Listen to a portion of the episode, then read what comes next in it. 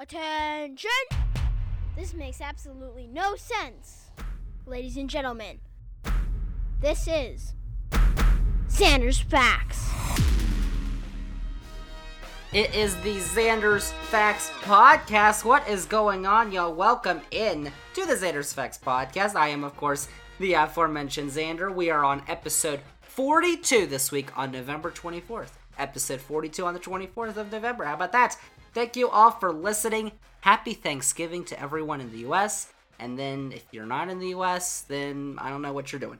But thank you all for listening to the podcast. And remember, if you like the facts, if you've listened to the facts before, but if this is your first time, welcome. But if you think you're going to like the facts on this podcast that we're going to talk about in a second, remember, click that follow button on this podcast, download the episode, rate the podcast, review the podcast, and then go on all your socials Twitter, Facebook, Instagram. That's Xander's Facts. Xander with a Z. And most importantly, tell all your friends to listen to the podcast. Xander's Facts. Call it Spreading the Facts. And remember, you need anything Xander's Facts related, click that link tree in this episode's description because the link tree has got all the Xander's Facts links that you need. It's all Xander's Facts. And this week on Xander's Facts, we're talking about something that has nothing to do with Thanksgiving to celebrate Thanksgiving. We're talking about clean energy. Ugh. That's right, people, because you need to know about clean energy. Now, I wanted to talk about this for a while, and Thanksgiving week, we finally got it on the docket this week. That's what we're talking about solar energy, electric vehicles, all that stuff. Crazy climate change. Is it real? It is real. We'll talk about that in a second. And then later on, we've got football picks because football is back on the podcast this week. We've got Thanksgiving football picks coming up. We'll get to those in a little later.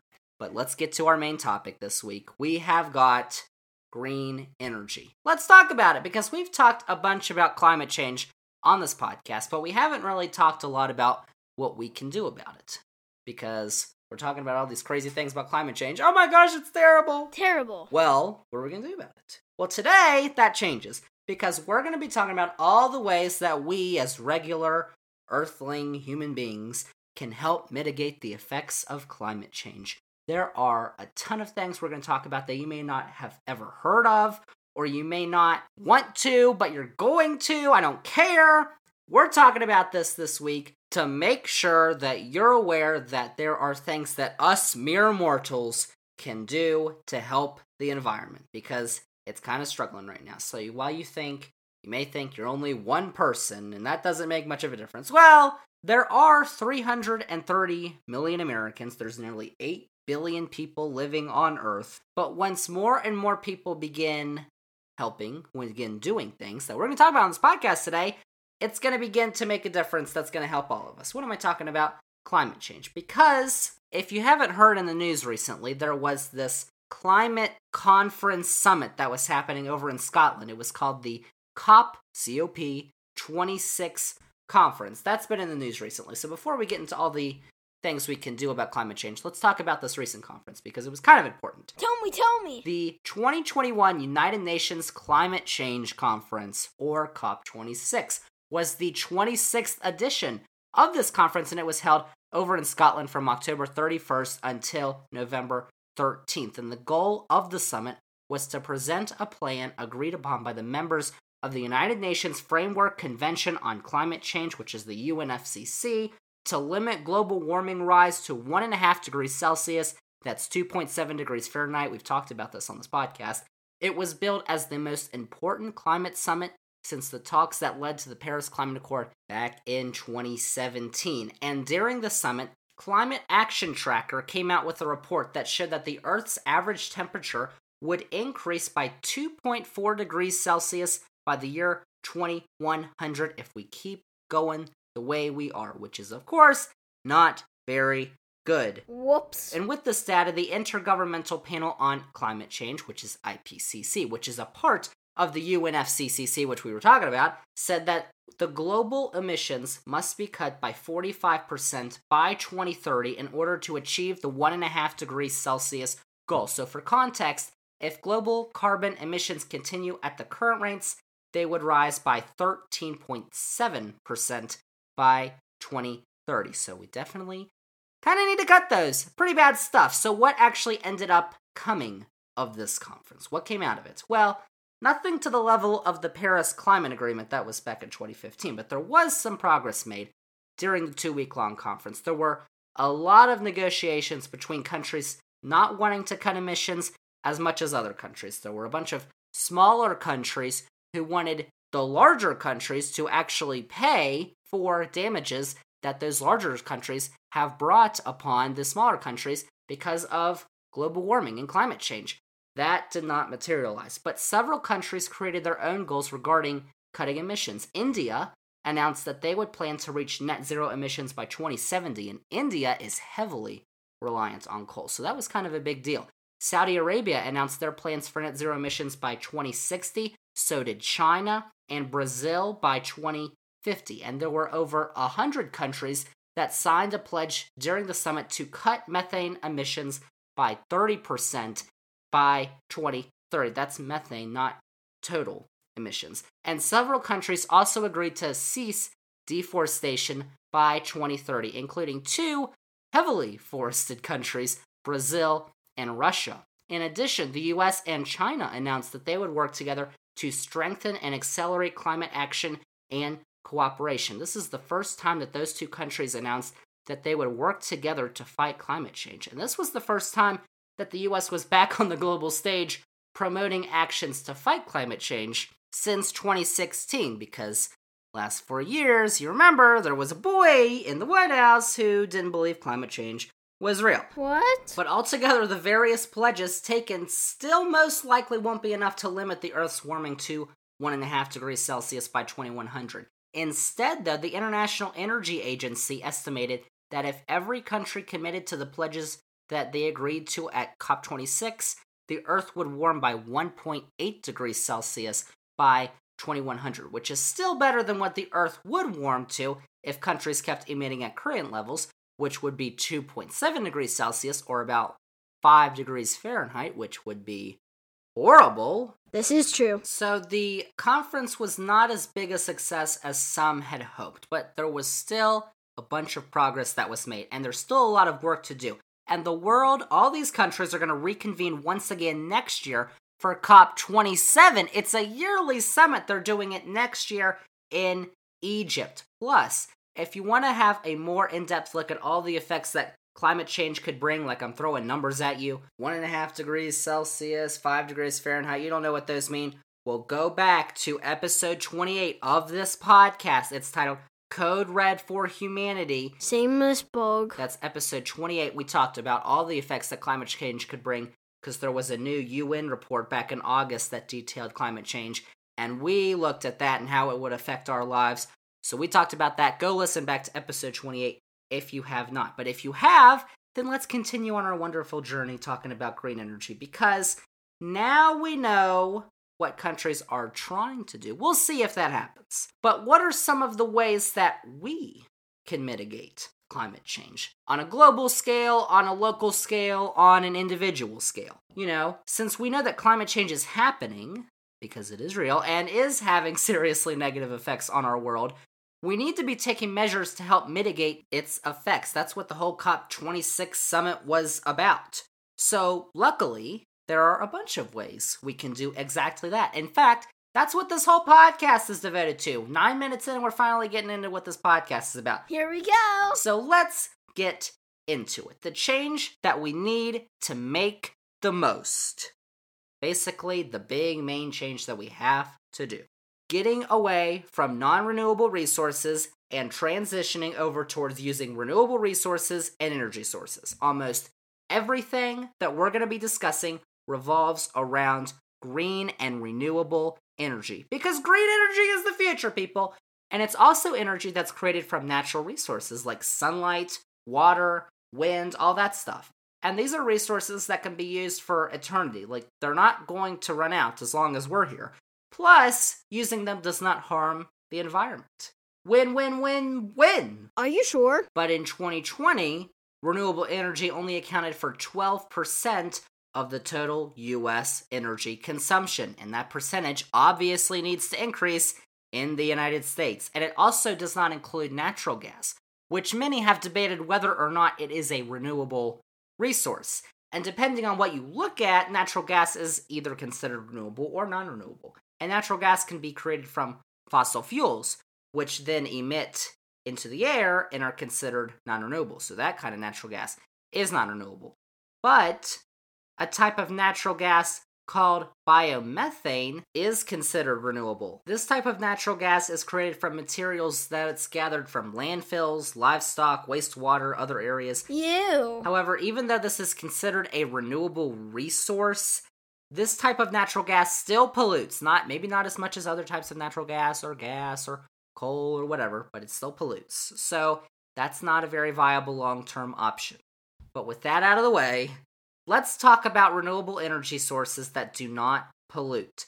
There are five main types of renewable energy sources that we're going to be talking about. So, all these resources have an infinite amount left, meaning we can use them hopefully as long as the earth is around. And in addition, they do not, or rarely do they, pollute when they are created or used, meaning we can keep using them and they will release far fewer or even no emissions into our environment, which is a good So let's talk about these five renewable energy sources, the big five, what they are, and how we can use them in our daily lives. Some of them. But let's start out with two of the lesser known green energy sources geothermal and biomass. Get ready. Let's begin with geothermal because geothermal energy is thermal energy, which is heat, that is stored under the Earth's crust. And this is considered a renewable resource because heat is continually being produced inside of the Earth. And this heat is generated, it was generated when Earth first formed, as well as from the radioactive decay of materials. It's stored in rocks and fluids like water and magma down inside Earth, and it accounted for 22% of the renewable energy consumed in the US last year. How about that? But the issue with geothermal energy is that it's all underground, so we need to drill down, sometimes miles, into the ground to get to the underground reservoirs, and that can be expensive. Get that dough. But we do have some other easy ways to get geothermal energy too. Ever heard of hot springs, geysers, volcanoes? Those all release geothermal energy from deep in the earth. In fact, the largest geothermal development in the world is the geysers, which is north of San Francisco. Iceland has nearly 25 active volcanoes and 600 hot springs, so almost 25% of Iceland's energy comes from only five geothermal power plants in the country. How about that? Plus, the geothermal energy that's stored under the United States would be able to produce 10 times as much electricity as coal can right now. So, how about that? So, while there are easy ways to be able to find geothermal energy, it is largely location dependent, with production usually limited to areas that are near tectonic plate boundaries, which then there's a fear that they could increase the occurrence of earthquakes, which hasn't exactly been proved, but we don't know, so that's a whole thing we'd have to sort out. Plus, even though geothermal power plants are much less expensive to maintain than current fossil fuel power plants, along with being much more environmentally friendly, drilling and finding the energy underground is very expensive. And while there's an abundance of geothermal energy that doesn't harm the environment, actually getting to it may be a drawback that instead promotes other types of renewable energy. And one of those other types of energy is bioenergy. Bioenergy is a renewable energy that is derived from biomass. And biomass is a renewable organic material that comes from plants and animals. Did you know that up until the mid 1800s, biomass was the largest source of total US energy consumption annually? If you say so. Biomass accounted for 39% of the renewable energy that was consumed in the US in the year 2020. So, how about that? Biomass includes chemical energy that is stored from the sun, and then plants are then able to produce biomass through photosynthesis, which we all learned about in elementary school, hopefully. Biomasses then can either be burned to generate heat immediately, or they can be converted into renewable liquids and gaseous fuels. The most common example of biomass would be using wood in a fireplace, which a lot of people do. However, there are many ways to generate energy from biomass. In addition to firewood, wood pellets, wood chips, lumber, and sawdust and waste from furniture mills are sources of biomass generating from wood. But biomass can also come from agricultural crops and waste materials like corn, soybeans, and algae. It can also come from biogenic materials and municipal solid waste like paper, cotton, and wool products, along with food, yard, and wood waste. And it also comes from animal manure and human sewage, just to let you know. Spitting the truth. So we can burn biomass in order to create heat immediately, which is what we do to create a fire in the fireplace, or we can convert biomass into fuel, and this creates biofuels such as ethanol, biodiesel, and the aforementioned renewable natural gas. Right now, the biggest limitation to using biomass, though, is the lack of technology that we need to use it widespread. And in addition, using biomass to create energy creates carbon dioxide. However, since plant regeneration consumes the same amount of carbon dioxide, it creates a balanced atmosphere, which is a good thing. And nevertheless, biomass is a clean and intuitive way to create energy that is probably going to be more and more important going forward. So keep that in mind biomass. So we've got two main energy sources down.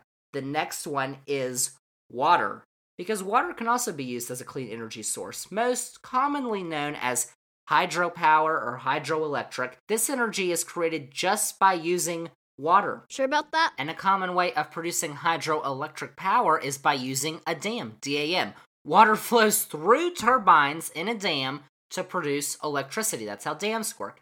And these can be huge dams like the Hoover Dam or small projects like an underwater turbine or lower dams that are used on small rivers and streams. And smaller water bodies usually use run of river hydropower, which just uses a channel to funnel water to create electricity. So, using water to create electricity was actually one of the first ways that electricity was generated in the United States, and hydropower was actually the largest annual source of total U.S. renewable electricity generation. In 2020, hydroelectric energy accounted for 22% of the renewable energy consumed in the US. So, really, anywhere where water's flowing, hydroelectric energy can be produced. And this also doesn't use up that water. So the water keeps flowing even after it's produced the energy that we need. So that's why, as long as there's water on Earth, we're going to be able to produce energy from it. And hydropower's been common for a while, but we can also generate energy from water in the ocean. Really? And this can be done by generating energy from ocean waves or from warm water surface temperatures. Wave energy is actually very predictable, so we usually know how much energy is going to be produced. So, this type of energy can be useful for areas along the coast, along oceans, so that travel costs don't have to be crazy high. So, we've been using water to create energy for a long time, and it's going to be important to do so in the future as well, because we've got these big dams, and now we can produce energy from the ocean. I mean, how about that? But now, let's get into our final two sources of green energy, which are probably going to be the most popular in the near future. You've probably heard of wind energy. We've been using wind energy with windmills for a long time, and no, they do not cause cancer. Nice try, buddy. But windmills have transitioned into wind turbines now, which are used to capture wind and turn it into energy. So when wind hits the wind turbines, the blades of the turbine turn around a rotor, which then spins a generator and creates electricity. And the wind turbines you're probably used to are those giant sticks with blades on them pointing in one direction. And usually these are grouped together in wind farms so you can get all that wind, create some electricity. But these are the horizontal axis turbines. That's what they're called. But there are also vertical axis turbines, which are omnidirectional, which means it doesn't matter which way the wind is blowing, they're going to capture that energy regardless. Plus, I think they look cooler if you ever looked them up. Debatable. So, when placed on land, wind turbines or wind farms are usually placed in areas that get lots of wind so they can produce more energy.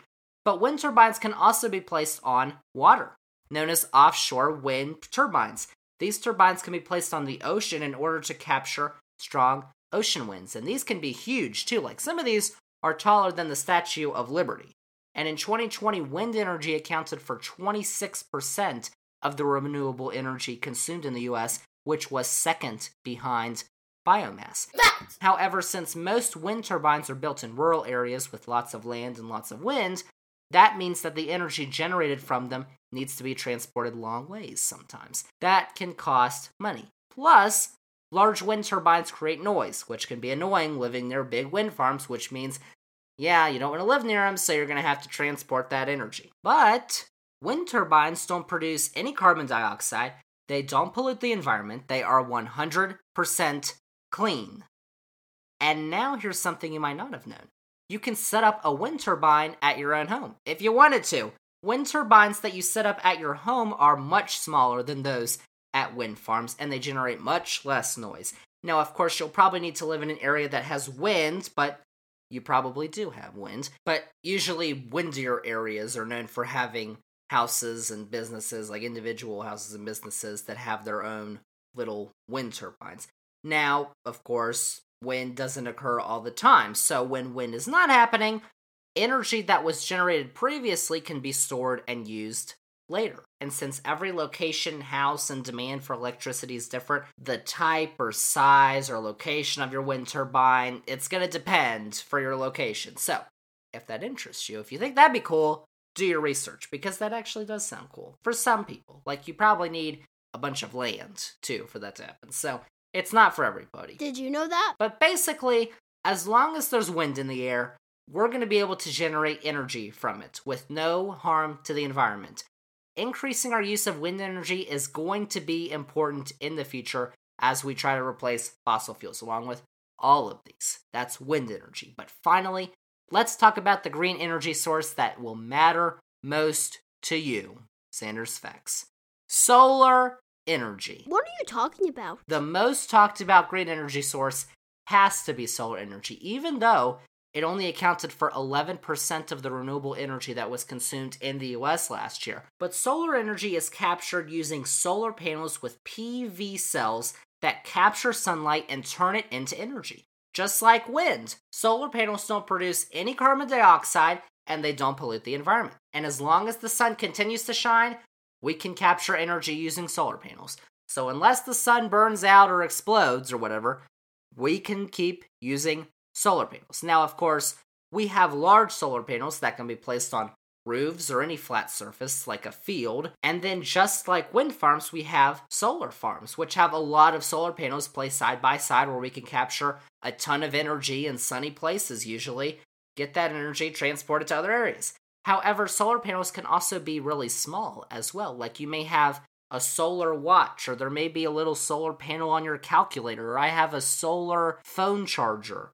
Like, solar panels can be really small. And there are a ton of small electronic devices that are powered only on solar, so that's pretty cool. Yeah, okay. And an advantage that solar has over wind is that it's not as location dependent. Like, you probably need to be in a windy area, not blocked by anything for a wind turbine. But that doesn't mean that we can place solar panels wherever we want. But while you can't place solar panels anywhere, any place that regularly gets sunlight during the day is probably a good bet to be a place where solar panels could work. And I think there's a lot more places that regularly get sunlight than get regularly heavy, sustained winds. And additionally, the amount of sunlight on the Earth's surface gets is not a constant. So it does depend on location, but it also depends on time of day, what season of the year it is, and what the weather conditions are.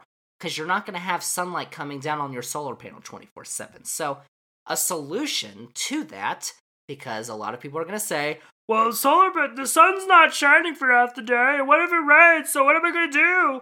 Well, here's what you do you get a large battery that can store energy generated by the solar panel so it can be used when it's not sunny.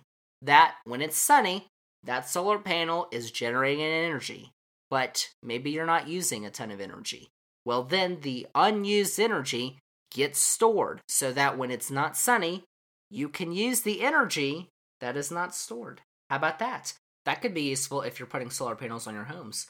And while there are big solar farms that can capture sunlight and turn it into energy, and we can hook those up to the grid, you can also put solar panels on the roof of your house. And it's usually a lot more feasible to place solar panels on your house instead of putting a wind turbine in your yard. So, this is what many are considering the future for a lot of homes. But right now, the upfront cost is probably going to be a drawback for many because a lot of solar panel systems can cost between fifteen and twenty-five thousand dollars. Like it's pretty expensive. But however, if you're looking towards the future and you can afford it, let me just tell you, it's worth it. Well, Plus, there's also a couple of tax credits and rebates that you might want to look into as well, which can lower that cost.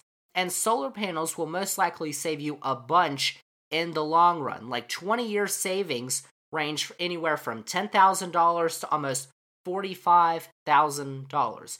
So, over 20 years, a solar energy system is probably going to pay for itself. And this is because when you install solar panels, you won't be paying for any energy that you use that comes from the solar panels. Like if you keep your house hooked up to the grid, you'd be able to use the solar panel energy and the electric company's still going to give you a bill, but it might be zero dollars because you haven't used any of their energy. But then if you run out of solar energy or if you don't have a battery or anything to store the energy in when it's nighttime, then you can use the energy from the electric company, from the grid.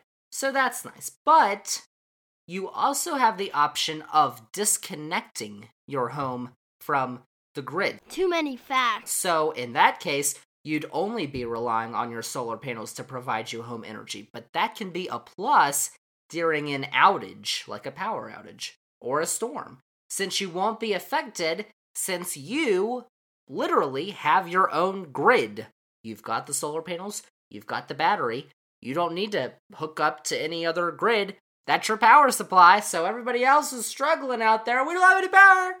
You've got power. There you go.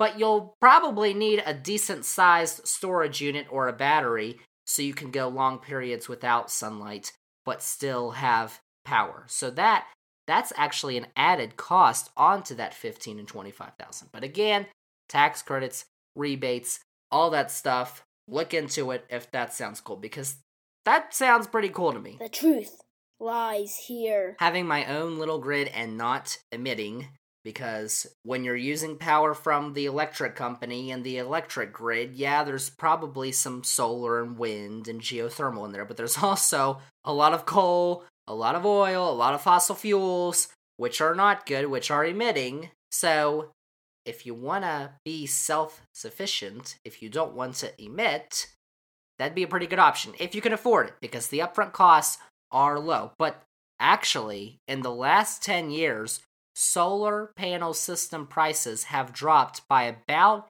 70%. That's cool. So prices are dropping because demand is increasing. More people want to put solar panels on their homes and it's becoming more affordable. The technology is becoming better. So that as we go through time over the next few years, that's going to be more and more of an option. So solar power can be pretty awesome if you can afford it. It can literally replace the power company at your home. Plus, it's all clean, so you won't be polluting the environment. I mean, solar energy, how about that? So, those are the five main green energy sources. So, we've got those down, but there's also some other ways of helping keep the planet green. So, like regular things in your home, weatherizing your home, heating and air conditioning. Did you know this? account for almost half of home energy use. Seriously? By sealing drafts and insulating windows and openings in your home, you can make your home more energy efficient, so you won't be using as much energy. How about that? When you're shopping for appliances, shop for energy efficient appliances, refrigerators, washing machines, you know the deal, that have an Energy Star label. Those are the most efficient and those will save you on energy cost and usage. How about that? reducing wastewater because it takes a lot of energy to pump, heat, and treat water. So using less of it, along with using water efficient fixtures, helps because it was estimated that only one in a hundred homes in the US has water efficient fixtures. Terrible. So if we increased the use of those, we could help save more water, which would then be good because we need water and we're not using as much energy. And did you know that 40% of food in the US winds up in the garbage? No. Yes, so maybe don't waste your food. Other ways, using public transportation, using LED light bulbs. I mean, these are just some of the ways that you can lead a more energy efficient life. And you're only one person, and it takes a village. I know all that. But if we get a ton of people doing all these things, then differences are going to be made. But there is also another energy efficient resource that might be useful. It's one that is gaining momentum around the US, around the world. Here it comes! Electric vehicles. Oh, yes, because over the years you've probably been seeing more and more electric vehicles out on the road, and that's a good thing. Like a few years ago, if you saw a Tesla on the road, you were like, oh my gosh, that's a Tesla. Now they're everywhere. And there's other electric cars too. Electric vehicles are automobiles that run not on gas, but on batteries that are powered by electricity. So, no more gasoline. And electric vehicles are becoming incredibly popular and a great way to live a more energy efficient life because using gasoline pollutes the air. But if you go electric, that stops that pollution every time you drive. There you go. Good to know. However, there are some drawbacks right now. Oh, Xander, why would I ever get an electric vehicle? Electric vehicles are typically more expensive than their gasoline counterparts. However, prices are continuing to drop as demand is increasing for electric vehicles. A lot more people want them than a few years ago. Pretty soon, cost compared to gasoline powered cars is probably not going to be that big of a drawback. Plus, right now there is a federal income tax credit of up to $7,500 for buying an electric vehicle. And there are states around the country that are implementing their own tax credits and rebates for buying an electric vehicle. So the sticker price is not the price you're going to be paying. Yum. And the Build Back Better bill, that second bill that we've talked about that's in Congress right now, we've talked about that a ton on this podcast, that just passed the House the other week and now, of course, needs to pass the Senate. But that would expand that tax credit up to $12,500. How about that? But another complaint from those hesitant to switch from gas to electric is range. And right now, the median per charge range of electric vehicles is 154 miles. Xander, that's horrible! But considering that the average American drives 29.2 miles per day, I'd say that's more than enough. And plus, if you do drive long distances a lot, there are electric vehicles that are getting 300 over 400 miles per a single charge now. The brand new ones that are coming out. So another thing about EVs is that the cost to charge them is a lot less than it is to fill up a regular car with gas. For one, you can actually charge your electric vehicle at home. Whoa. I know. How about that? All you have to do is install a charger, like inside of your garage if you park in the garage, or outside on the side of your home if you park outside. Of course, that can cost upwards of a $1,000, so that's another expense there. But Consumer Reports actually found that the typical electric vehicle owner who does most of their fueling at home can expect to save an average of 800 to $1,000 a year on fueling their vehicle. Like, holy cow. This is a fact. And Consumer Reports also found that maintenance and repair costs are significantly lower for electric vehicles. The average dollar savings over the vehicle's lifetime is about $4,600. So, again, there you go. And there's also a growing number of electric vehicle charging stations across the United States, and that number is going to continue to increase because the infrastructure bill, which has been passed and is now, I guess, the infrastructure law, that increased funds for charging stations for electric vehicles. So now there's even more places where you can charge your electric vehicle. And yes, it does take longer to charge an electric vehicle than it does to fill up a car with gas. But as technology continues to improve, battery technology, charging technology, that's going to improve. And the time it takes to charge an EV is going to continue to decrease because some of the new EVs can even charge at a public charging station in 15 minutes and they're good to go. And that's heavily increased over the years. So technology's getting better, prices are going down, electric vehicles are starting to make some more sense. However, another question Are we done yet? Will our electric grid be able to keep up with the increasing demand in energy from electric vehicles? Well, if we continue to increase the number of wind farms, solar panels, and other renewable energy sources and add them to the grid, then yeah, it probably will be able to keep up. Plus, you can always install solar panels on your own home, get off the grid, and then you have solar panels charging your electric vehicle at home. So, I mean, there you go. Like, while you're sleeping, your vehicle can charge. So, you can get home from a long day of driving all over town and all over place, and your battery's almost dead, but plug it in, go to sleep, wake up, and it's fully charged. Guaranteed. You won't have to stop at any gas station or charging station, you know, because you'll be filled up, ready to go. So there you go. Electric vehicles. They're making more sense than ever. And plus, they're much more energy efficient than gasoline powered vehicles. So we need a lot more of those on the road. And a bunch of companies, I mentioned Tesla, but there's other companies, some of them you've heard of, some of them you might not have heard of. There's companies like Rivian and Lucid, which are new EV companies which are only making electric vehicles, but there's companies like Ford and GM right here in the US making electric vehicles and Volkswagen and Mercedes and BMW and all these companies are making electric vehicles. So you're going to have more options and plus the costs are going to keep going down. It doesn't take as much money to charge electric vehicles, it costs less to maintain them. So, I mean, they're better in the long run.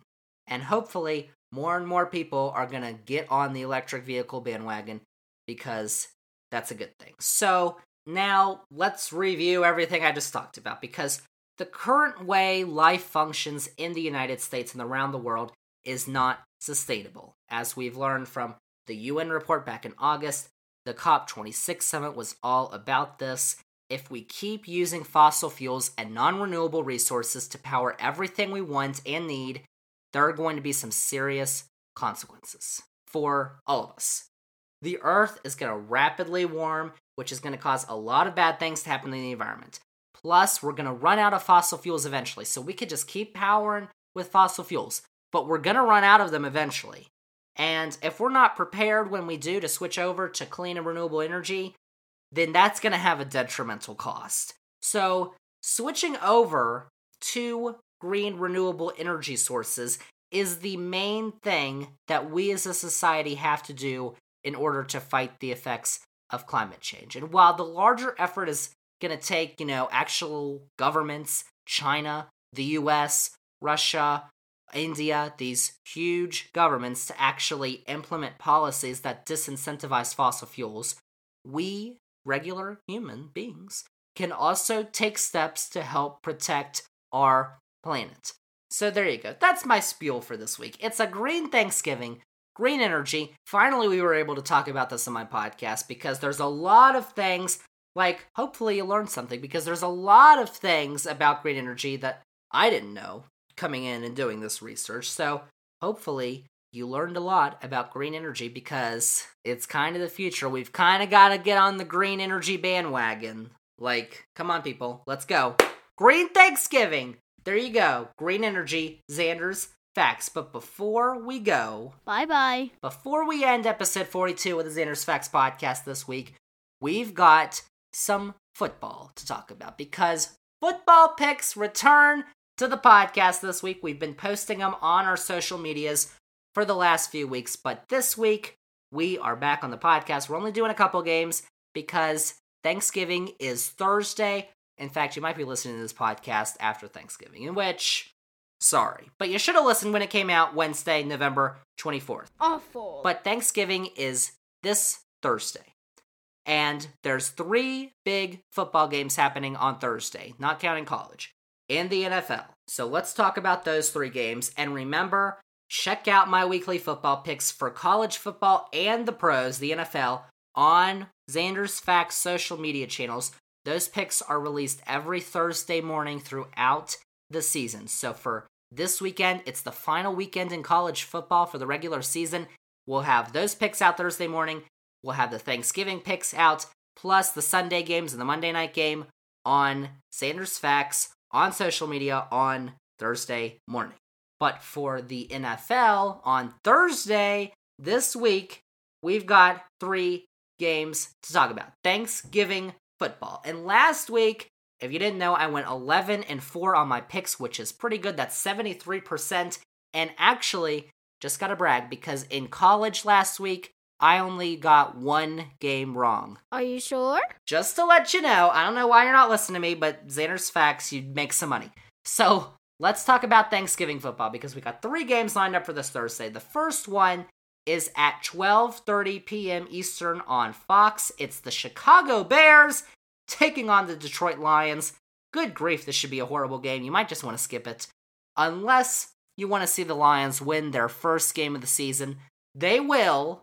Xander is picking the Lions to win their first game of the season. They're 0 9 and 1. They tied a game to the Steelers, but they're going to beat the Bears this week at home. Dang. Then CBS 4:30 Eastern. The Raiders head to Dallas to take on the Cowboys and the Cowboys faltered against the Chiefs last week, but the Raiders, their coach was a bad boy, their star wide receiver was a really bad boy. Like the Raiders, they're 5 and 5 because they were doing good at the beginning of the season, but they've kind of dropped off. I think the Cowboys will win at home on Thanksgiving and then finally 8:20 Eastern on NBC it's the Bills taking on the Saints in New Orleans. Big game alert! And did you know that there are four teams who have never lost on Thanksgiving? They are the Ravens, Panthers, Texans, and Saints. The Saints are 4 0 on Thanksgiving all time. However, they will not be undefeated on Thanksgiving after Thursday night because they will lose to the Bills. The Bills will beat the Saints in New Orleans on Thanksgiving night. So those are the three football games that are going on on Thanksgiving this year. And Xander just told you who's going to win. So there you go. And remember, other football picks are on Xander's social media channels Twitter, Facebook, Instagram, Xander's Facts, beginning Thursday morning for college and for the NFL. But there you go. That's football. And that's all I've got for the podcast this week. Xander's Facts. I thought it was a pretty good podcast this week. We learned a lot about green energy. I mean, I didn't even know what biomass was until I looked it up. Dad, Xander's spreading lies. So there you go. Biomass, geothermal, wind, water, and solar. Xander's Facts. Plus, I told y'all to put solar panels on your house. Out. well, you don't have to do that. But if you got the money, think about it. Also, buy an electric vehicle or just take the bus. Just don't pull out.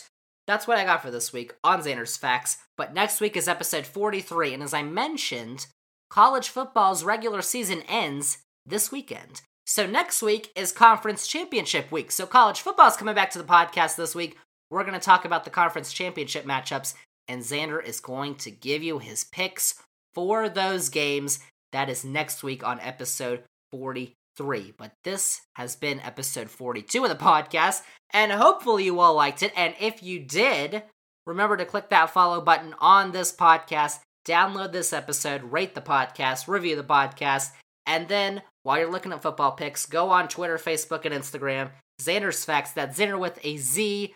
Go like, subscribe, heart, all that stuff. I don't even care. And then remember, most importantly, tell all your friends about the podcast. Xander's Facts Podcast.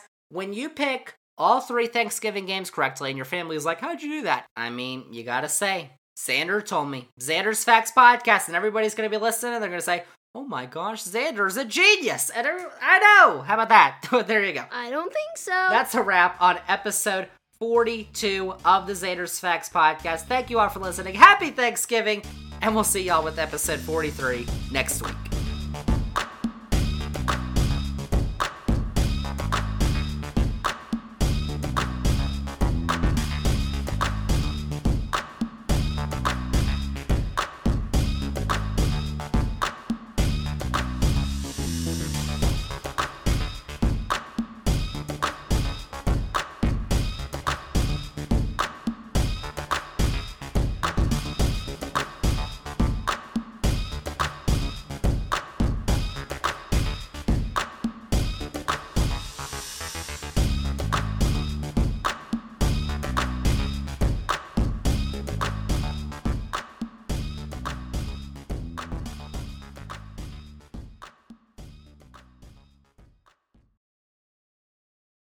Find your lack of faith disturbing.